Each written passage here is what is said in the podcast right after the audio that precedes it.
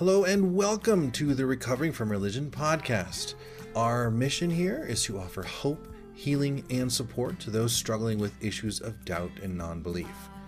What follows is the audio from selected videos posted on Recovering from Religion's YouTube channel. So sit back, relax, and enjoy. Folks, I am so pleased to introduce you to Dr. Mark Reimers. He is a computational neuroscientist at Michigan State University, where he researches how animal brains work and how human genes affect brain function. His broader aim is to ground our understanding of feeling and thought in facts of biology. Dr. Reimers was raised a Christian, but found a path to humanism in his 20s. Since then, he's been a humanist leader and a speaker for over a decade in Virginia and now in Michigan. Dr. Reimers, welcome. I'm so glad you're here this evening. Thank you, Eric. Glad to be here and um, hope we'll have an interesting discussion. So, yeah, there's been um, there's the room is packed with well over 100 people here and i think that this topic is going to be pretty darn interesting with them great well I look forward to it and as I, i've told the organizers i'd like to do you know part of what you know happens in a humanist um, meeting is you get to you get to ask questions and you get to raise objections you know. There's no final truth. And so um, i'm going to pause at several points during the presentation to sort of take questions and respond to them or arguments. Um, and remember nobody has the final truth. And i'll start sharing screen if that's okay eric. Yeah that sounds great. Okay Oh, um, and uh, if you if at any time you want to bring up the poll and and uh, kind of look at the results, let me know and and we can share the results. Sure. Okay. Uh, let me get the view going here, and then I think we should be good to go. Yep. All right. So I'm going to take as my starting point the question that gets asked so many times now, it, which is is there something about our our human nature or our brain wiring that makes us be religious? Uh, you know, those of you who have uh, come through Campus Crusade uh, for Christ will remember the phrase, there's a God-shaped hole in the human heart.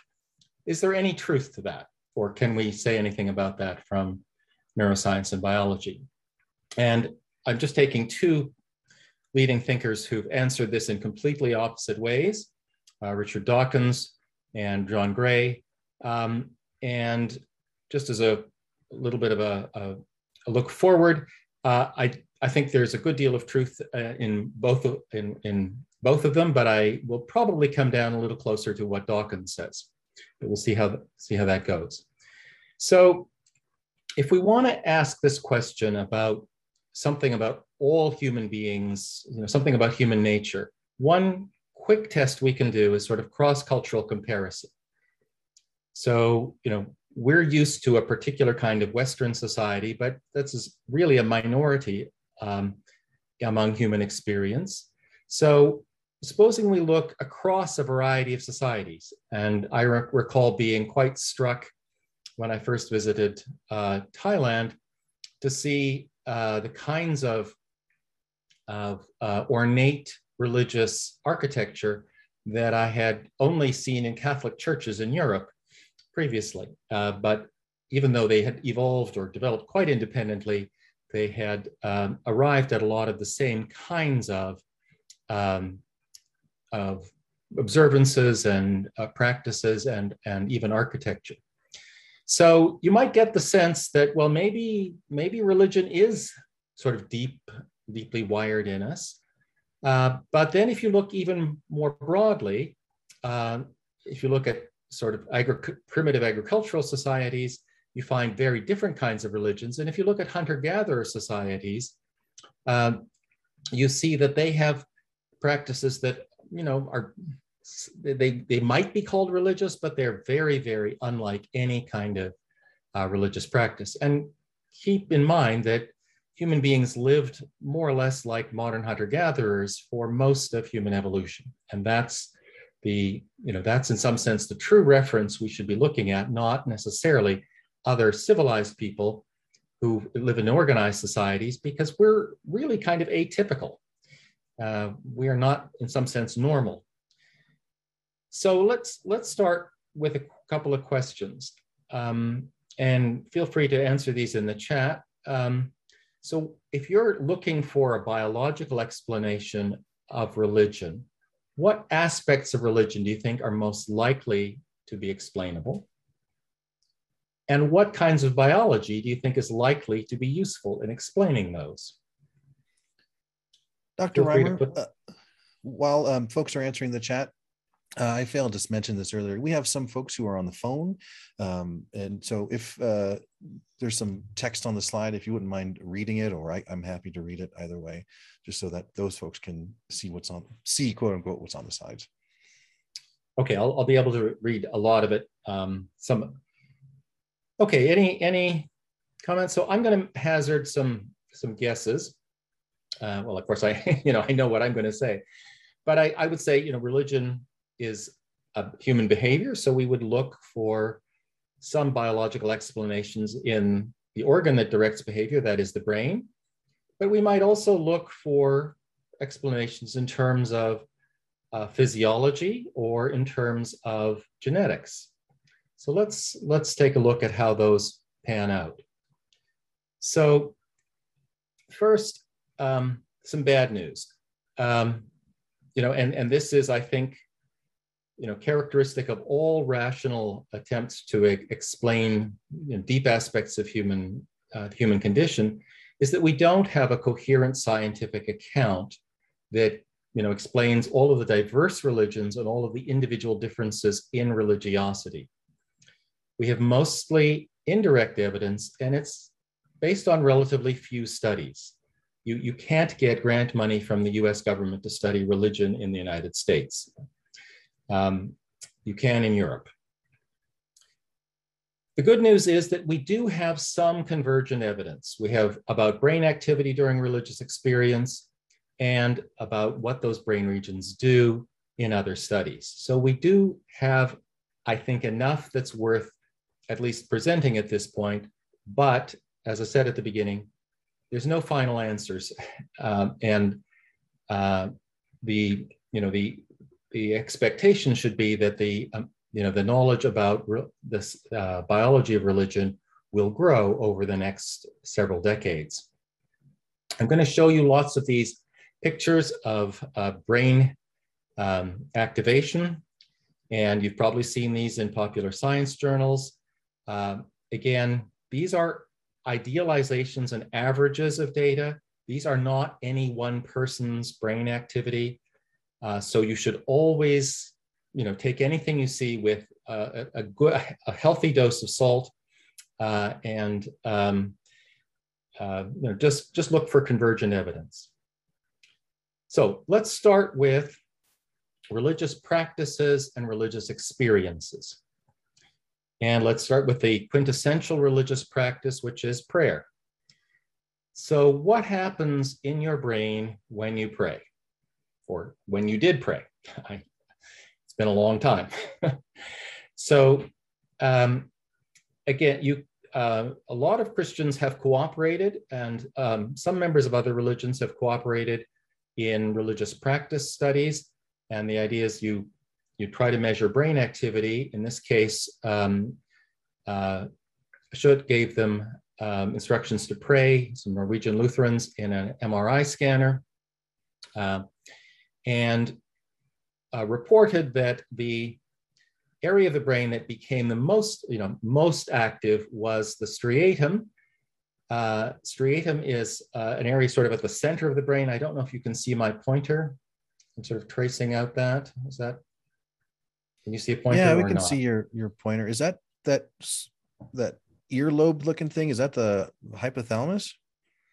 Hypothalamus would be down here. Okay. So you're you'd be um, be looking at so so this is sort of a C-shaped structure in the middle, sort of right in the middle of your brain. You sort of if you think of your brain like a, a coconut, um, this would be the coconut and this would be the husk. I love you describing the head and skull as a coconut. That's fantastic. So um, striatum's involved in lots of things, but perhaps it's most involved in desire. Uh, and that's a const- uh, that's a consistent theme. So a number of other people have done similar studies and found similar um, activation. Probably some of you came through Pentecostal religions and you may have engaged in or heard uh, speaking in tongues. Um, and I, I, don't think I need to debate, you know, whether there's any languages being spoken, but um, there has been at least one study of uh, glossolalia uh, and finds um, a kind of paradoxical thing, more um, activation in the parietal cortex and a sort of suppression of some of the um, activity in the striatum. You know what it's like to journey out of a once cherished belief. Maybe you were devoutly religious, escaped a cult, or perhaps you simply navigated out of some very difficult days, and now you'd like to help someone else do the same. Recovering from Religion is a wonderful support organization for people who feel confused, troubled, and alone as they come to grips with the possibility that they no longer hold a religious belief or that they risk losing everything if they're honest with themselves and others about their journeys. These people need our help, and recovering from religion needs yours. RFR is seeking volunteers. Perhaps you're formerly religious, or you have a specific skill set like speaking a foreign language. Maybe you're just a good listening ear. The RFR Volunteer Training Program will help you translate those abilities into critical assistance, encouragement, and support for the men, women, and youth who contact RFR every day from all over the world. You can relate. You can understand. And you can make their journeys easier. Join the team at Recovering from Religion and remind someone else that they are not alone and someone is here to help. To find out more, click the volunteer tab at recoveringfromreligion.org.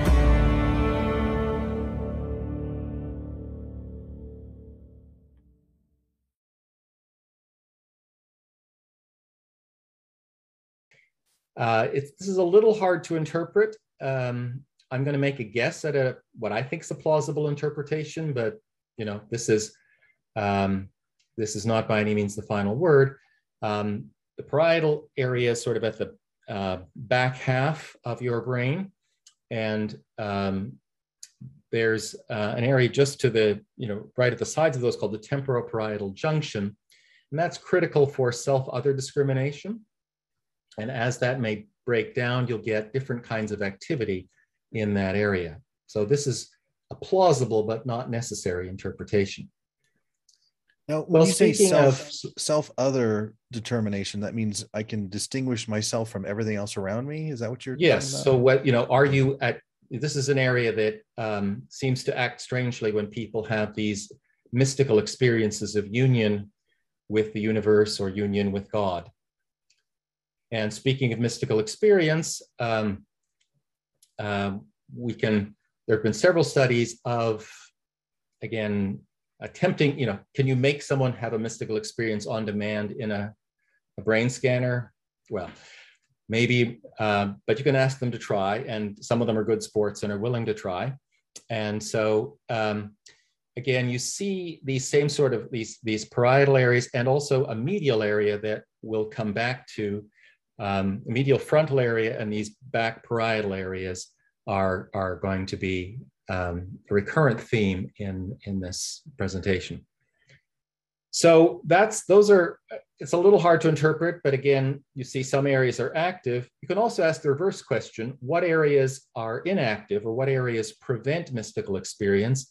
And here, there's been a different kind of study that's been more popular, and that is um, you know, veterans returning from wars or uh, people who suffered occupational injuries um, often can be tracked for decades and uh, you can ask them about their religious experiences. And it turns out that um, you know people get brain injuries all over the place, but most of them don't have much um, effect on on religious experience. Except uh, with prefrontal lesions. People with prefrontal lesions tend to have many more mystical experiences than uh, normal and certainly than people with other kinds of brain injuries.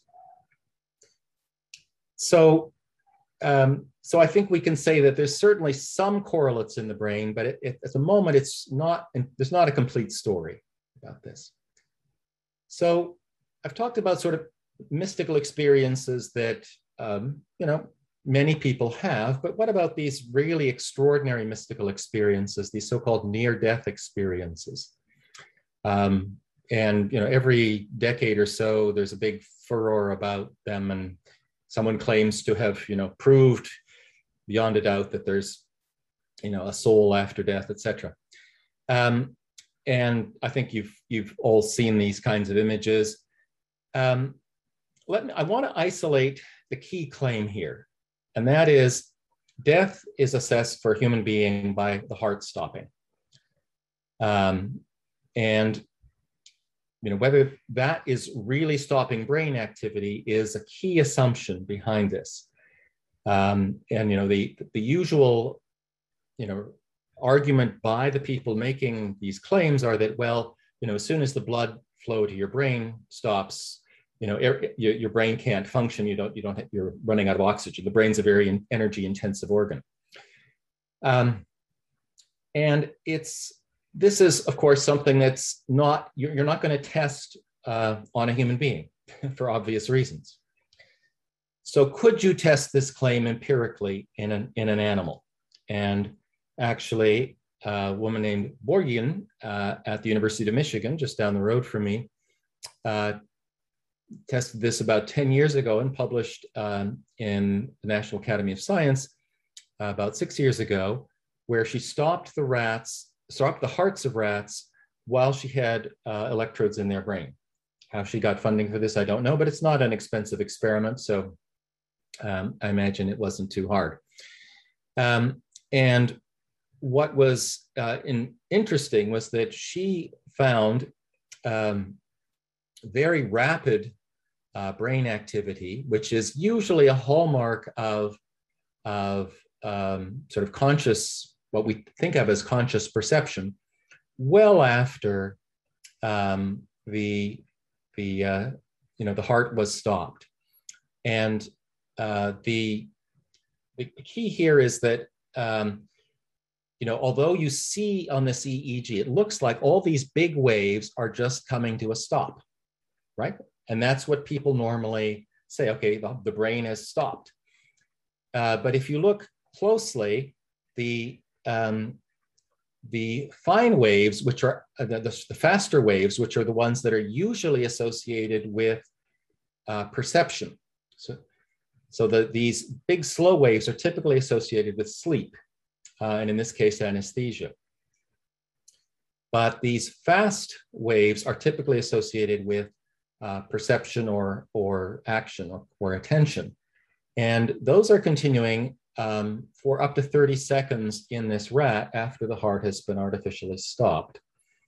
Um, and uh, I think we have some reason to think that the human brain might go a bit longer. But uh, of course, as you know, when you have suddenly awoken from a dream, you can dream an awful lot of stuff very quickly um, when you're when you're when you don't have to act it out. So um, I'm going to give some tentative summaries right now, and that is that generally speaking, there's more activation of the striatum or basal ganglia, is another name for that, during prayer or religious observance.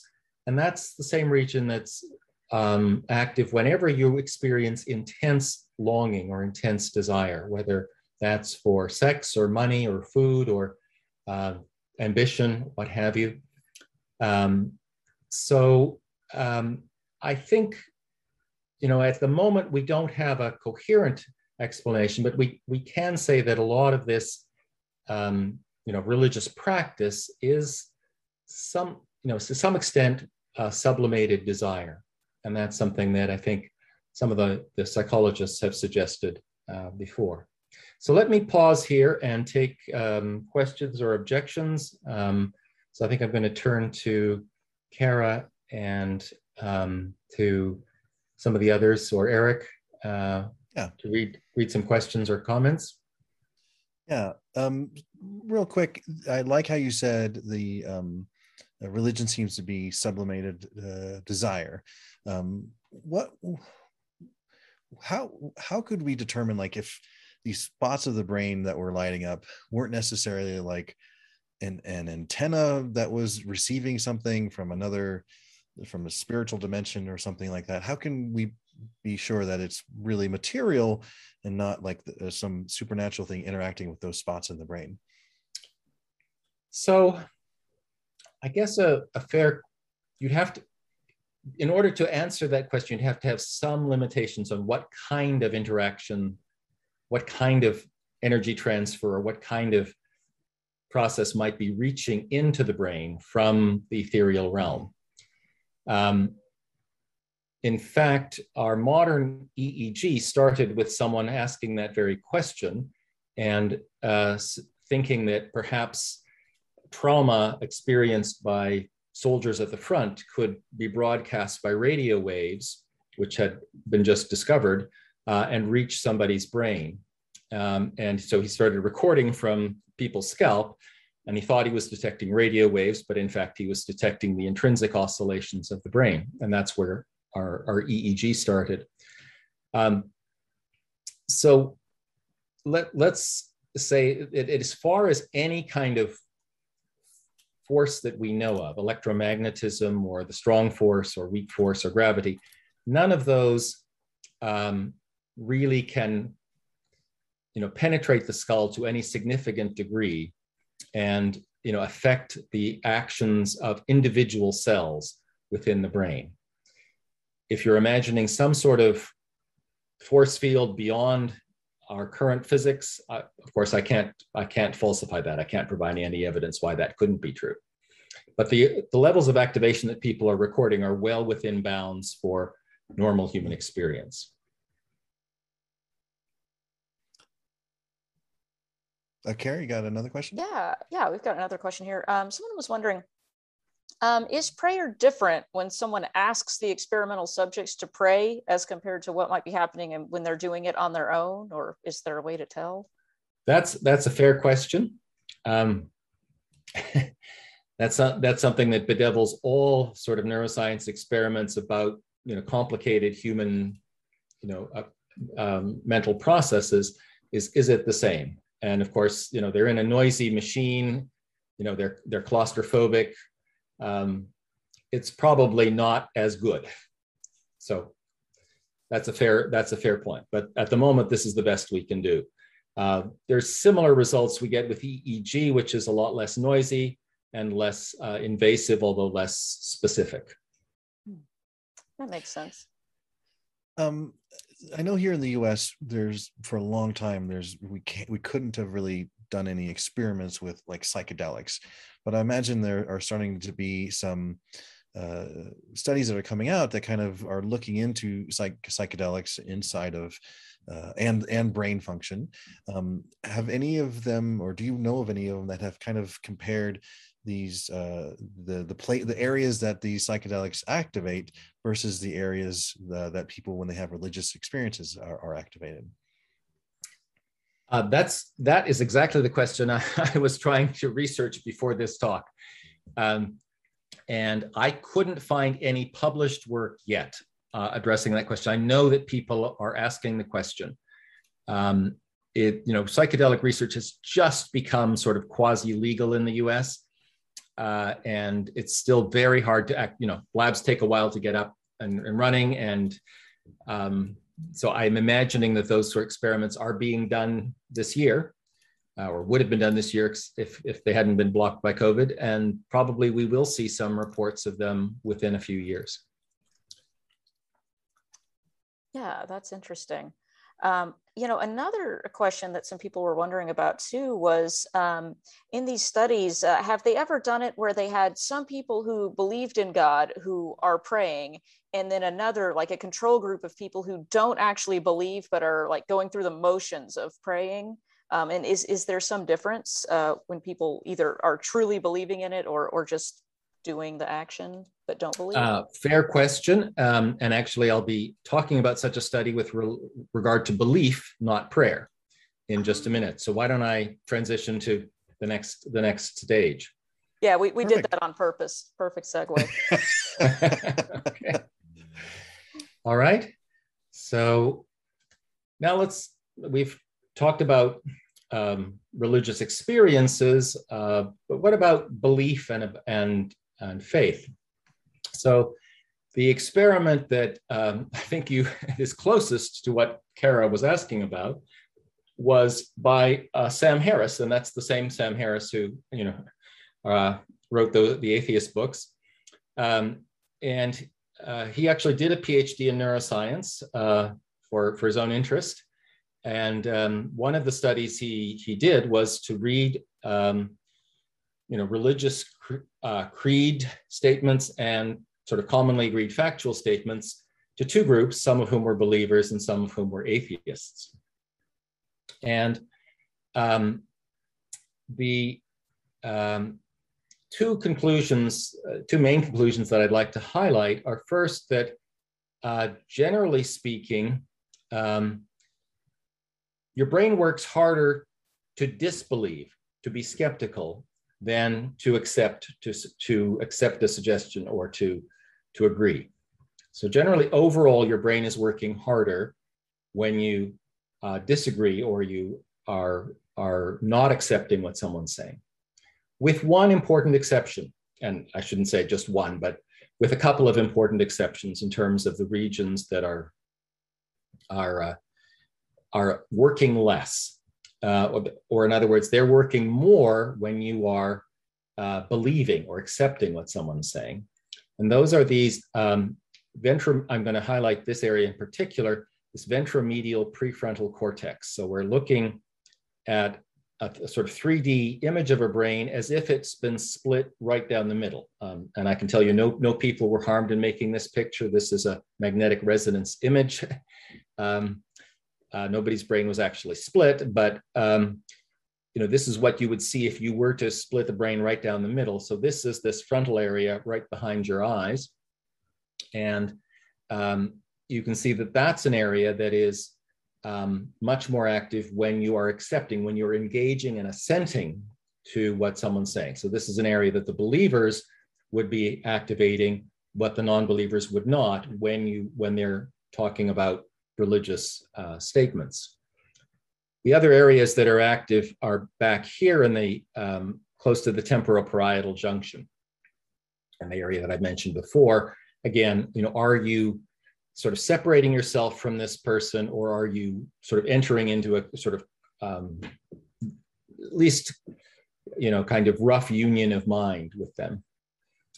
And um, so those are, I think, the those are the key areas. Um, he did a follow-up study um, where he's looking at you know which you know which act which areas are more activated in religious people by religious statements.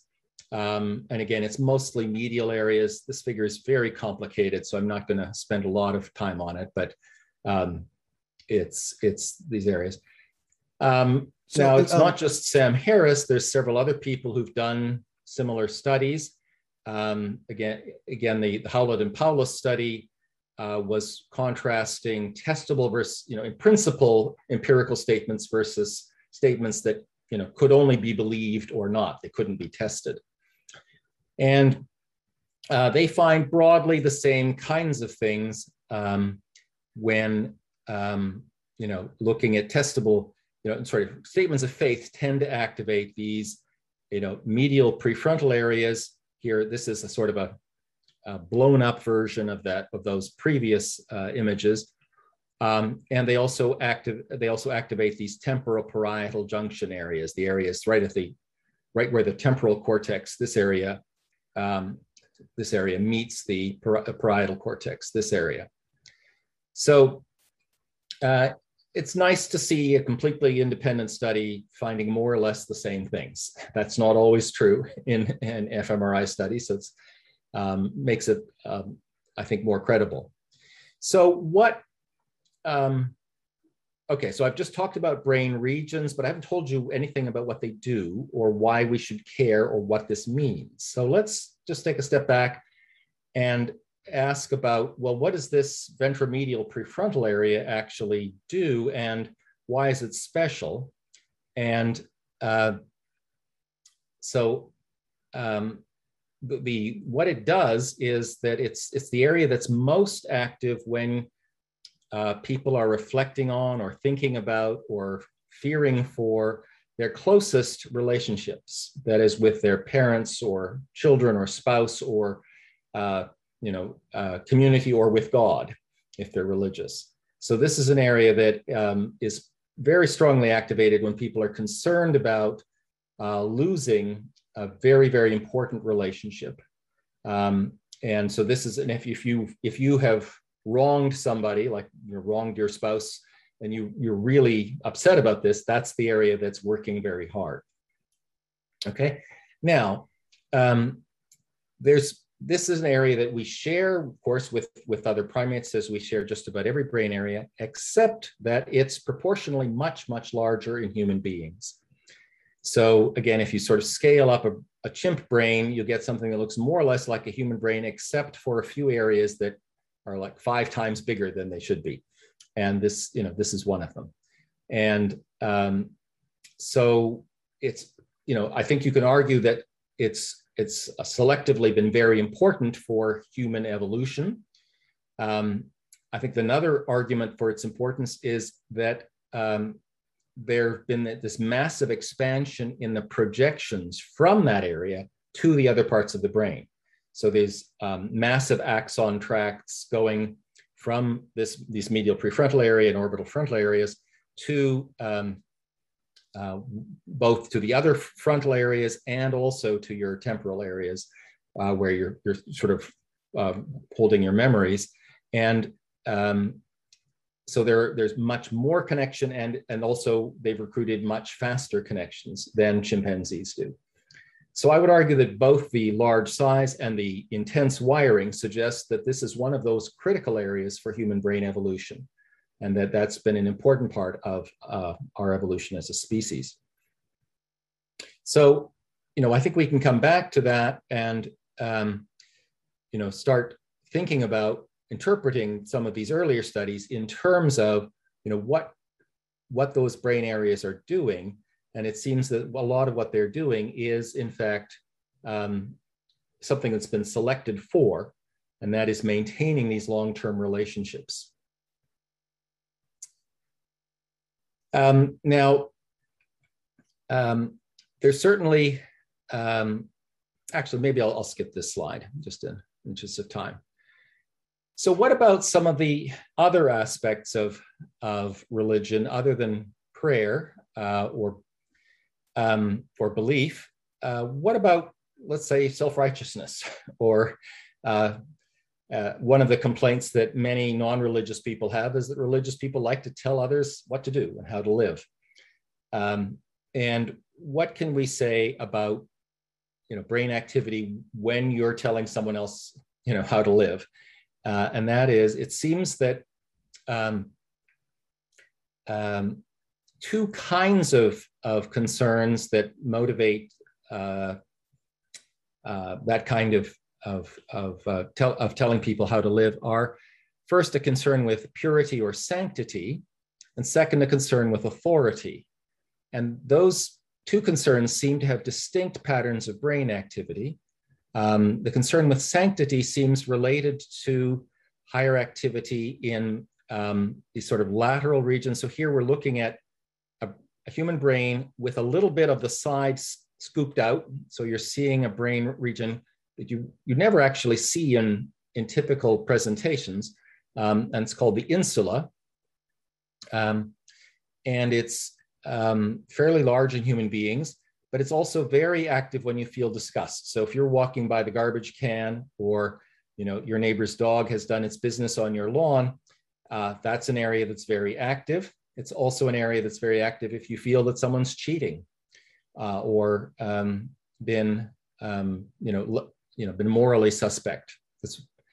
Um, so that's certainly an area that is is very active in um, in, in, a concern with with purity, um, and it seems that uh, concern with authority correlates with high amygdala activity.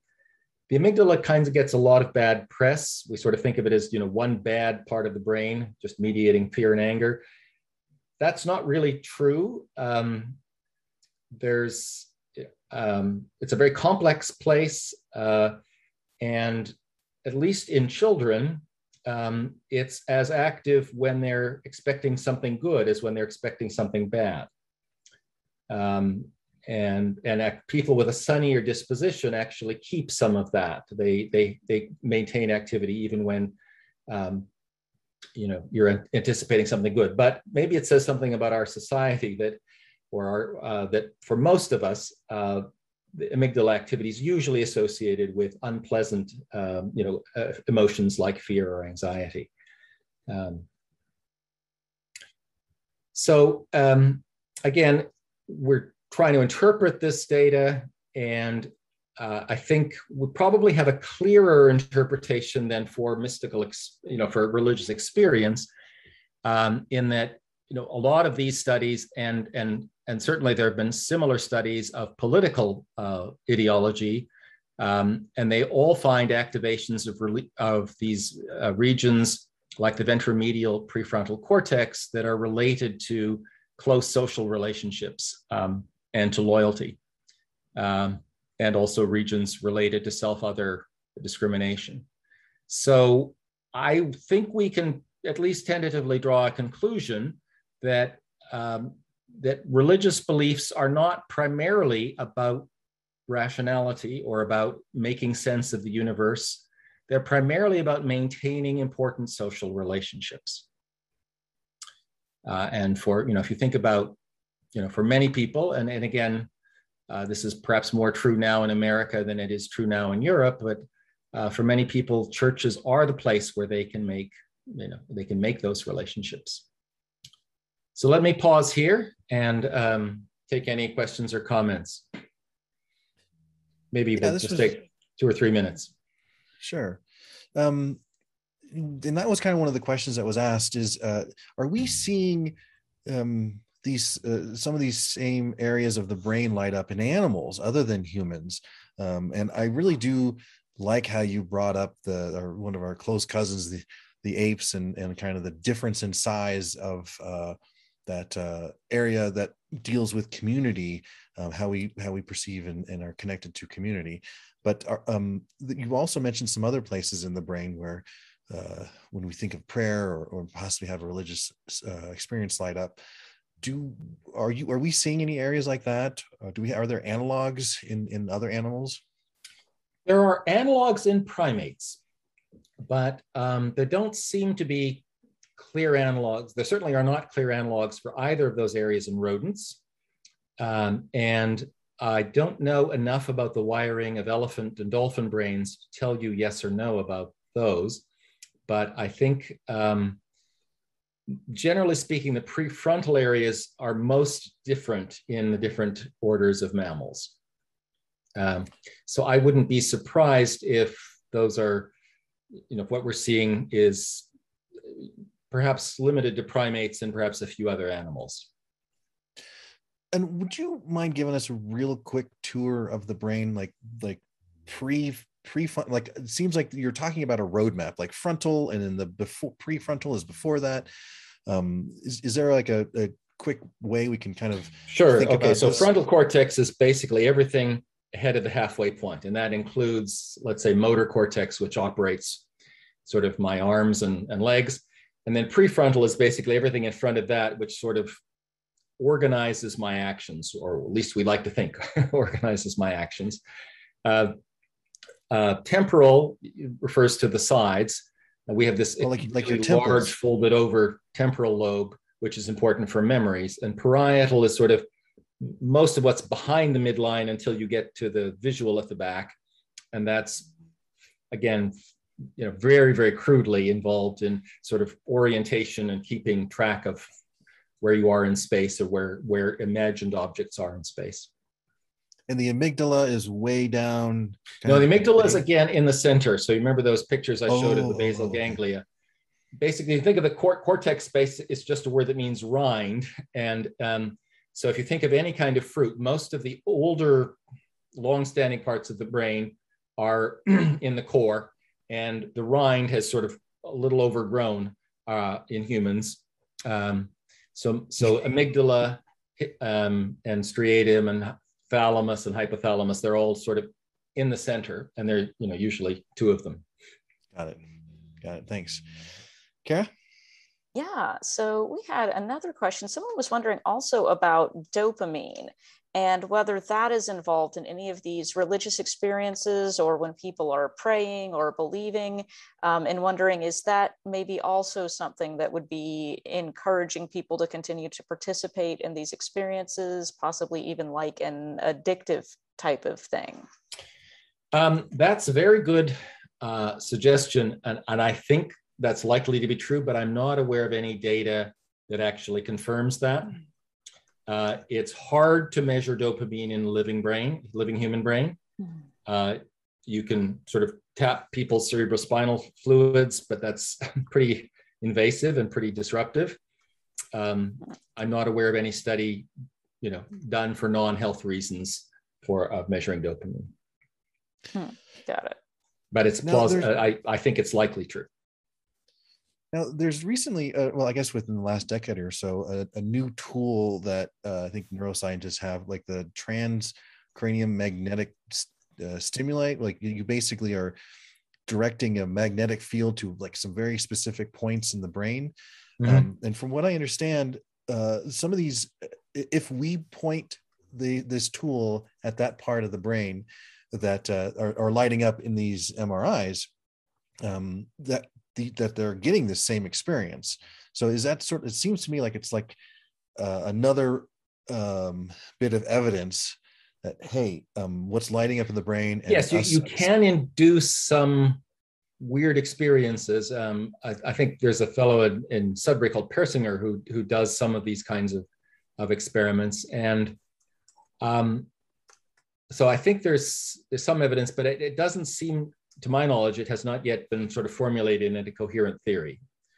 I almost mentioned Persinger, but didn't. well, let me um, go on a little bit further then. This is the last third. And um, let's, okay, can you see my screen or? Yes. Great, okay. So let's talk about, you know, some of the other things that get bandied about like mental illness and, and genetics. So um, is it true that religious feeling is heritable? So I, I think we'd all agree that a specific religion is not in your genes. You're not, your nothing in your DNA codes for Christian or Muslim or animist or Buddhist um, or Hindu. So, um, but you know, we might ask whether uh, certain aspects of your approach to religion, whatever religion you're participating in, whether those are are heritable or related to specific genes. And um, there was a study in 2010. Um, a colleague and friend of mine was was one of the authors to uh, estimate, you know, the heritability of different aspects of religiosity. And this seemed promising uh, because, um, you know, it seemed that certain aspects of, of that you might consider part religious have different kinds of heritability, which is um, suggests that they're really distinct. Um, and uh, so spirituality overall, a sense of, you know, there, there being something more to this world, uh, was 50% heritable, which seems rather high. Um, love and forgiveness uh, was very unheritable. Um, but surprisingly, the idea of a, or the focus on a personal relationship with God was quite heritable. So this was very promising. Uh, this is only 11 years ago, uh, but we haven't found any genetic variants that actually are related to any of these traits. Uh, so you'd think if something's 50% heritable, you'd ought to be able to find some genes that carry that heritability. Uh, but we can't find any. Um, there was a study, or sorry, a book published, uh, gosh, I think 16 years ago called The God Gene. And it was about a vesicular uh, trans, um, monoamine transporter 2, which is involved with dopamine. Uh, so it's a reasonable hypothesis. Um, but basically, nobody's been able to replicate that. Um, I, I, know the author personally, I'm not surprised. Um, so um, the uh, I think we have to say that there's suggestions of uh, you know some of these aspects of religiosity being um, related to genes, but so far we haven't found any.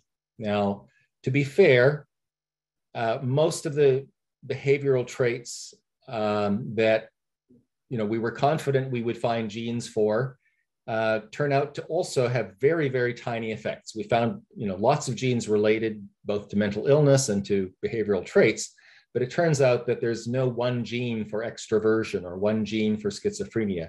There's thousands, and they all have very tiny effects.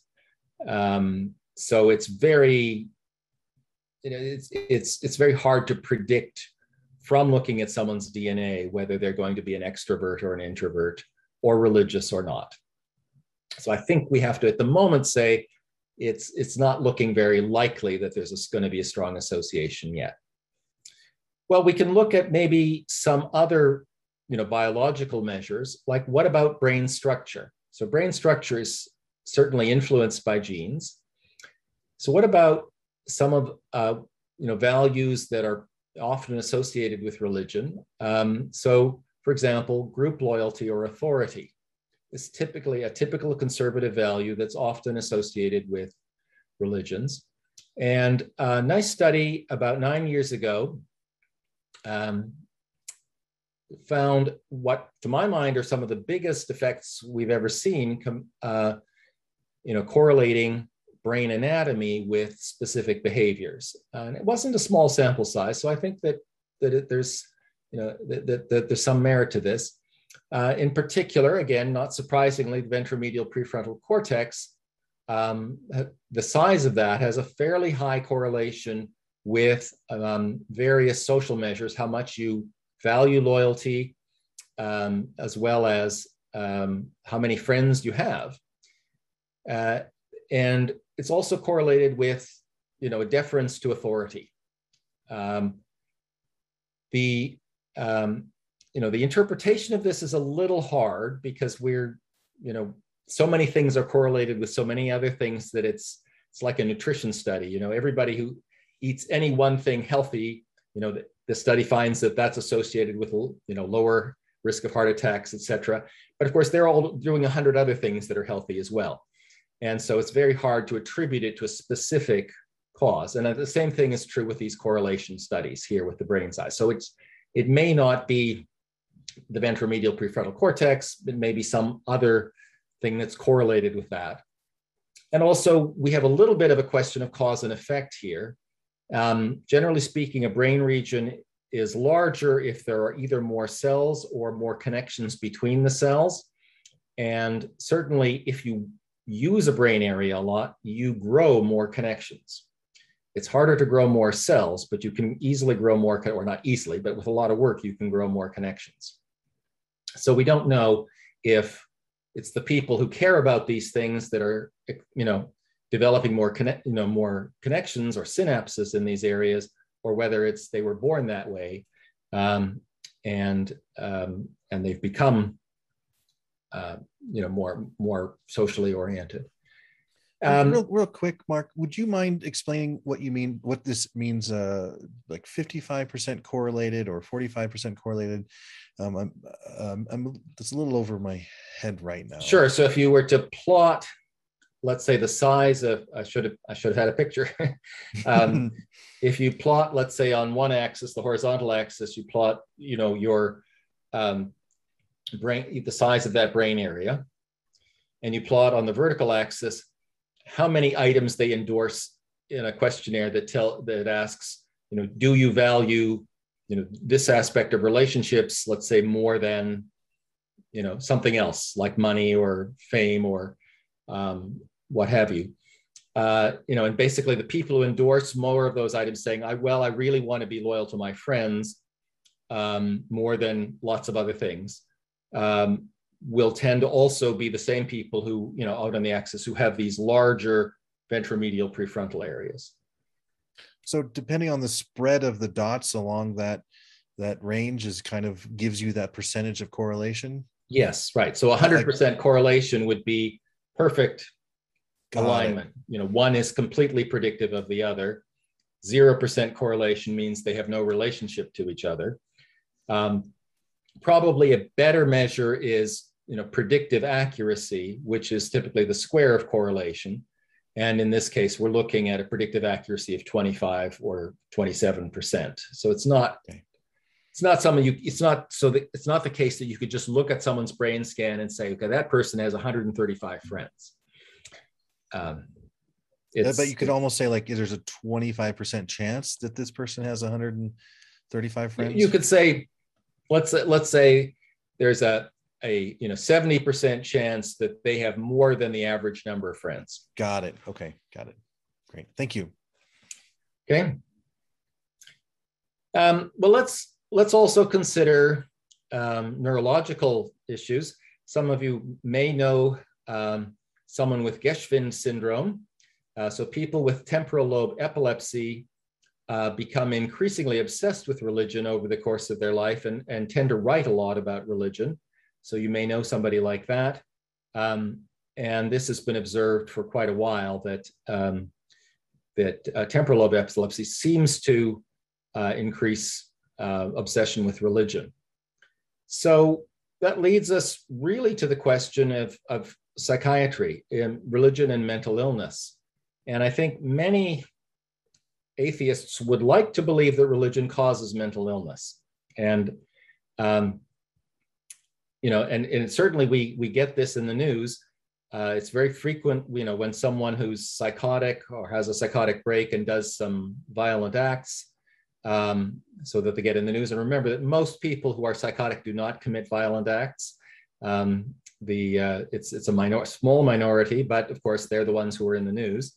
And it's fairly common that you know the the newspaper will will say that the person says, "Well, God told me to kill you know all of these infidels," or "God told me to kill you know these other people," um, and we you know we think, "Oh, that's that's religion causing that." Well, there's certain the data suggest two things. First, that people who are psychotic talk a lot more about religion. They use religious imagery a lot more in describing their life experience. And that's perhaps suggestive of something. But if you look at the sort of the actual rate of psychosis, you know, how many religious people, you know, have a, uh, a psychotic break versus how many non-religious people have a psychotic break, the numbers aren't really that different. So at least, you know, religion certainly um, is very prominent in many psychoses, but it doesn't seem to be a cause. What about depression? This is one that you often, you know, get into arguments uh, here in the United States with people who tell you, well, even if even if you don't believe in God, if, if uh, yourself, you have to admit that believing in God is good for you because you know it seems to be associated with less depression, which is of course the most common kind of mental illness um, uh, here. So um, most American studies, in fact, find that moderate religiosity, so not your flaming fundamentalists, but but you know people who are seriously religious um, but not fanatics, uh, have a lower rate of depression than um, atheists or agnostics. Um, that's that's been found a number of times. Um, however, the studies in Europe don't find such an effect, and a few of them actually find higher rates of depression among religious people in Europe. Uh, so that seems like a bit of a paradox because we usually think of European and American societies as pretty similar. Um, but uh, I think I'm, this this is probably the most common opinion, but it's not uh, you know the final word. It seems that the uh, that the protective effect for depression in the United States is mediated partly by the fact that you have a community here that um, you know, which in a country where it's hard, where most of us are strangers, and partly by the sense of certainty or sense of meaning in everyday life. Um, so uh, one study has actually said, well, let, let's not look at agnostics because this is, or the, you know, this is, this is a whole mishmash of people who, including a lot of people who don't know what they believe or why they believe it. Let's look at people who are serious atheists um, and um, and they and this study found, and of course it was done by an atheist, which, which I think is fine. Um, found, you know, and I think it was the right discrimination to make. Found that, you know, that the the people who who knew what they believed um, were just as healthy emotionally as people who are moderately religious in the U.S. So that there's essentially no difference, and I think that's the fair comparison.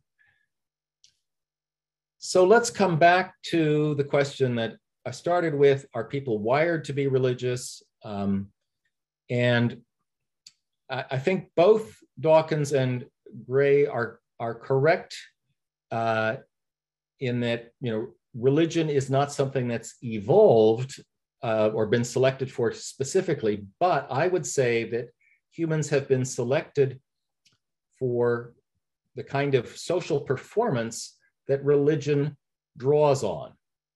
So religions are, are really human creations drawing on and integrating some of the uh, evolved human capacities that have been selected. Um, and they you know, reshape them and integrate them in different ways to advance their, their religious agenda, which you know, um, we can discuss whether that's good or bad. So I don't think that um, I don't, I don't think Dawkins is entirely right that it's an accidental byproduct. I think that it's um, you know we've we've been selected for this kind of of um, you know compulsion to be to be believing and thinking what other people believe and think um, and i think john gray is right that often in in atheist movements you see some of the same kind of dogmatism um, and sort of doctrinal purity that you also see in monotheistic religions and I, but i think that those are characteristics of our mind, not characteristics of religion. Um, and so I think with that, let's wrap up um, that, um, you know, religion is many things across different societies, uh, but these different ways of being religious sort of draw on the human capacities, evolved capacities for social imagination and conformity and absorption. So let's pause there and I'll take final set of questions.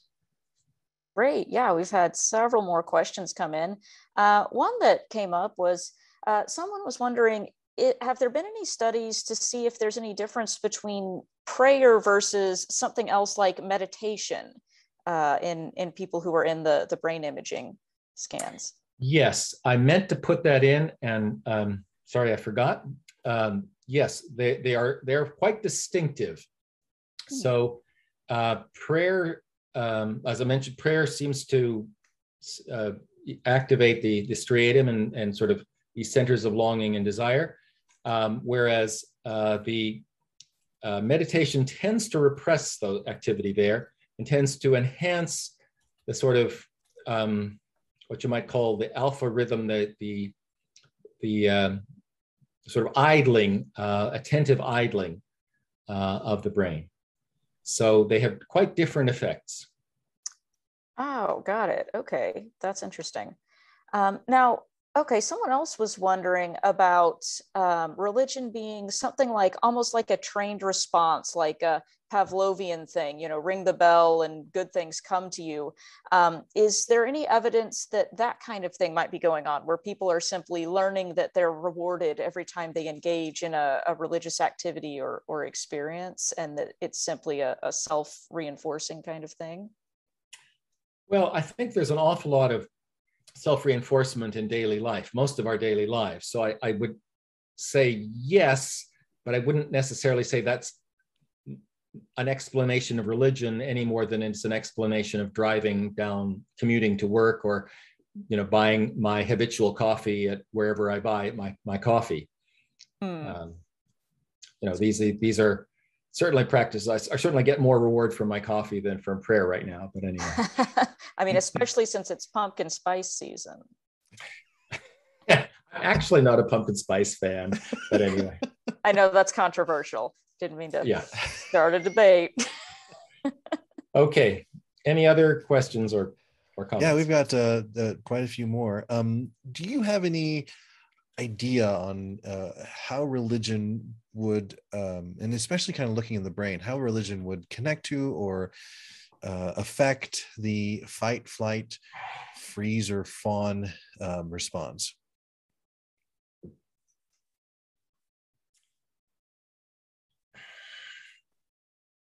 I'm not aware of any study on that.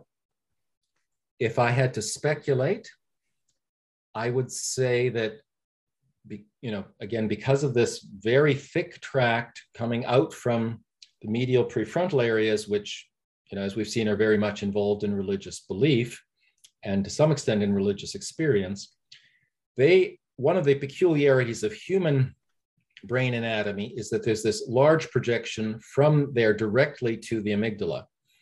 And um, mm.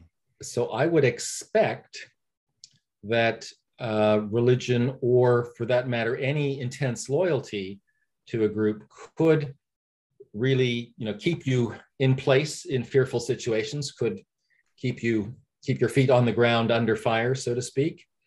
Um, and and um, but I'm not aware of any data to actually warrant that. Got it. Kara? Okay, well, we've got plenty more here. Um, someone else was uh, wondering about uh, when you're talking about heritability of spirituality and uh, interest in these religious experiences, uh, could there be also uh, some environmental factors uh, that are coming into play there that might affect the the actual structure of, of the brain that people have and, and so might result in someone having uh, more activity uh, in these structures that might be more associated with religiosity. I think the example someone was giving was something like ADD being associated with limited blood flow in the prefrontal cortex. I'm not familiar with that, but um, do you kind of get the gist of the mm-hmm. question? I, I, think that's um, entirely reasonable, and I suspect that's part of the truth. Uh, the question mm-hmm. is, how much of the truth is it? Um, I mean, we we generally see that when people use a brain area more, um, they build up more synapses or more connections, more wires between all of the cells in that specific area. So if you, you know, if you practice, you know, um, sleight of hand magic or the violin, you'll build up a lot more synapses in your motor, your the specific parts of your motor cortex to do with your fingers and hands. Hmm. Um, but you know how much of what we of the differences we see which are quite large at least by the standards of the effect sizes we typically see for most behaviors um, how much of that um, is explained by experience and how much is explained by genetics that's a completely open question at this point mm. so if you're growing up in a, a situation where from birth you're being exposed to these practices and ideas that could be actively changing the structure of your brain so that we wouldn't later on be able to know the difference whether it's kind of like a chicken or an egg thing uh, which came first um, well it's certainly shaping the fine structure hmm. and i expect it would shape the big the, the large scale structure as well um, again I, I don't know of any studies that actually show that but hmm. uh, that's what i would expect um, i mean we can certainly see when kids are raised in deprived homes, violent homes, or neglectful homes, um, you know, most of their prefrontal cortex is somewhat shrunken. Hmm. Uh, so we do see, you know, serious effects on the brain, um, which are, you know, if they get caught early enough, are somewhat reversible, but not, not entirely.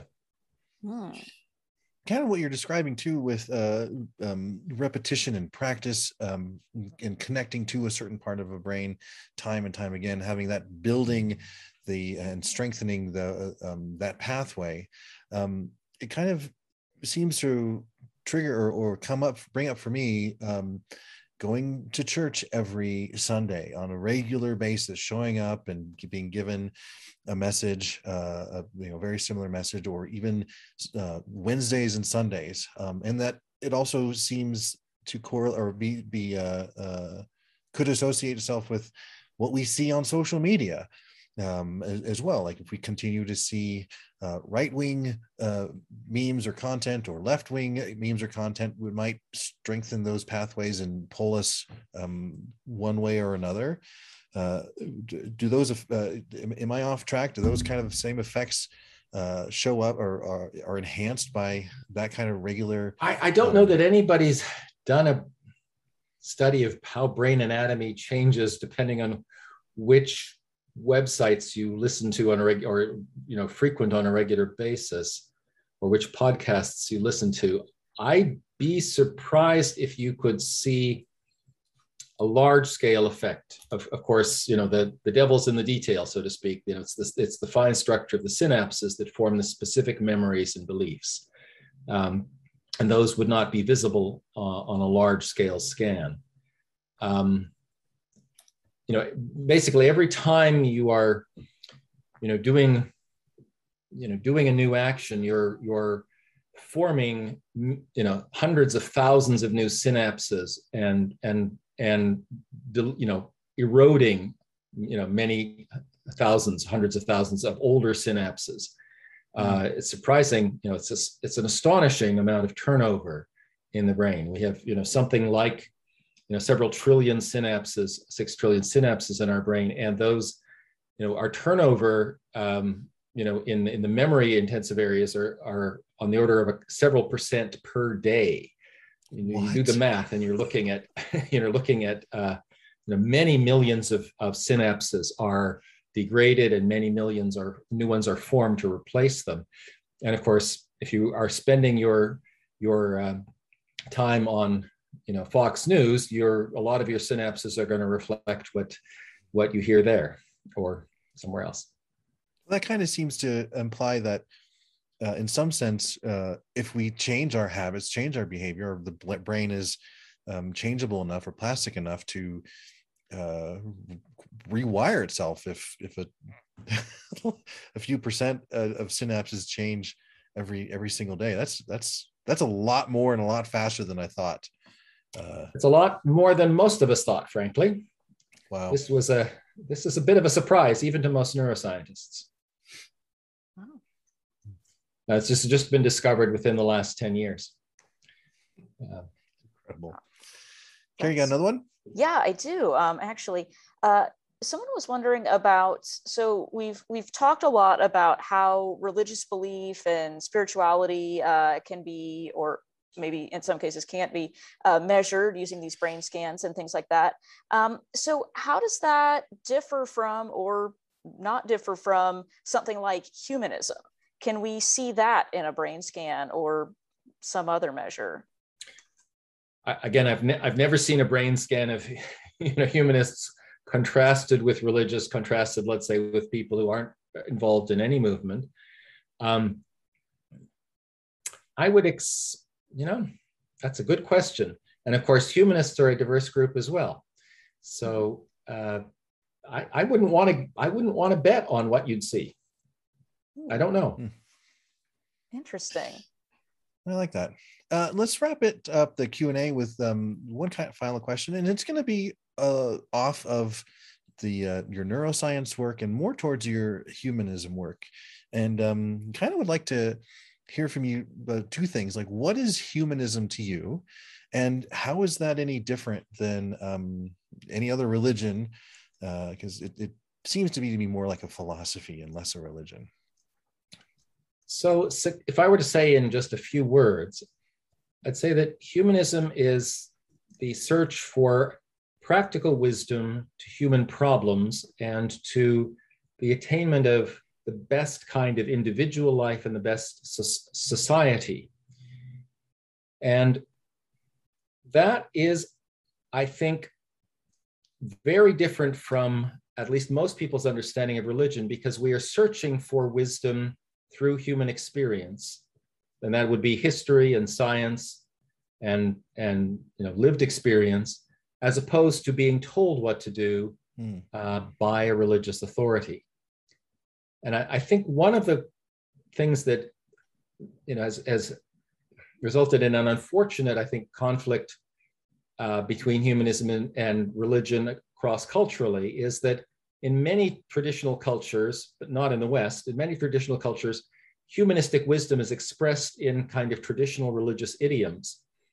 Uh, but when you actually look at what they're saying, it's in, entirely based on human experience, and, and sort of the gods are sort of in there in the background, you know, warranting it and stamping it and validating, but it's derived from human experience. Um, and I think if we throw out everything that has any kind of association with religion, we we sort of declare war on a lot of the wisdom traditions of lots of other societies, uh, which I think is unfortunate kind of to so I want to hear you kind of saying um, religion in one sense is like a closed system where it very it very little changes within it, but um, humanism on the other hand is a framework that invites uh, change as new information comes along. And um, I, I certainly think so. I think that humanism is by no means finished. you know, the final revelation of Christianity and a, a final revelation of Islam, etc. They've all happened, but the final revelation of humanism is yet to come uh, we we don't know what we're going to find out, and I think that's especially true. I mean, I don't expect big surprises about the structure of the universe or the atom anymore. Maybe they will come, but I don't expect them. But I do expect substantial shifts in the way we think about uh, human um, human mind and human uh, society. Dr. Reimers, thank you so very much for joining us this evening, and um, really, really enjoyed this talk. You're welcome. Glad to be be with you. Yeah, um, we have a hangout afterwards. Uh, do you have a little bit of time to kind of? I do have a few minutes now. Yeah, I, perfect. Yeah, excellent, excellent. Um, uh, you know, before we, uh, I, I kind of like to do this before we wrap up. Do you have any final thoughts or final things that uh, you wanted to say that we didn't really uh, cover or talk about? Are you talking to me? Yeah. yeah. final things. Um, uh, I think that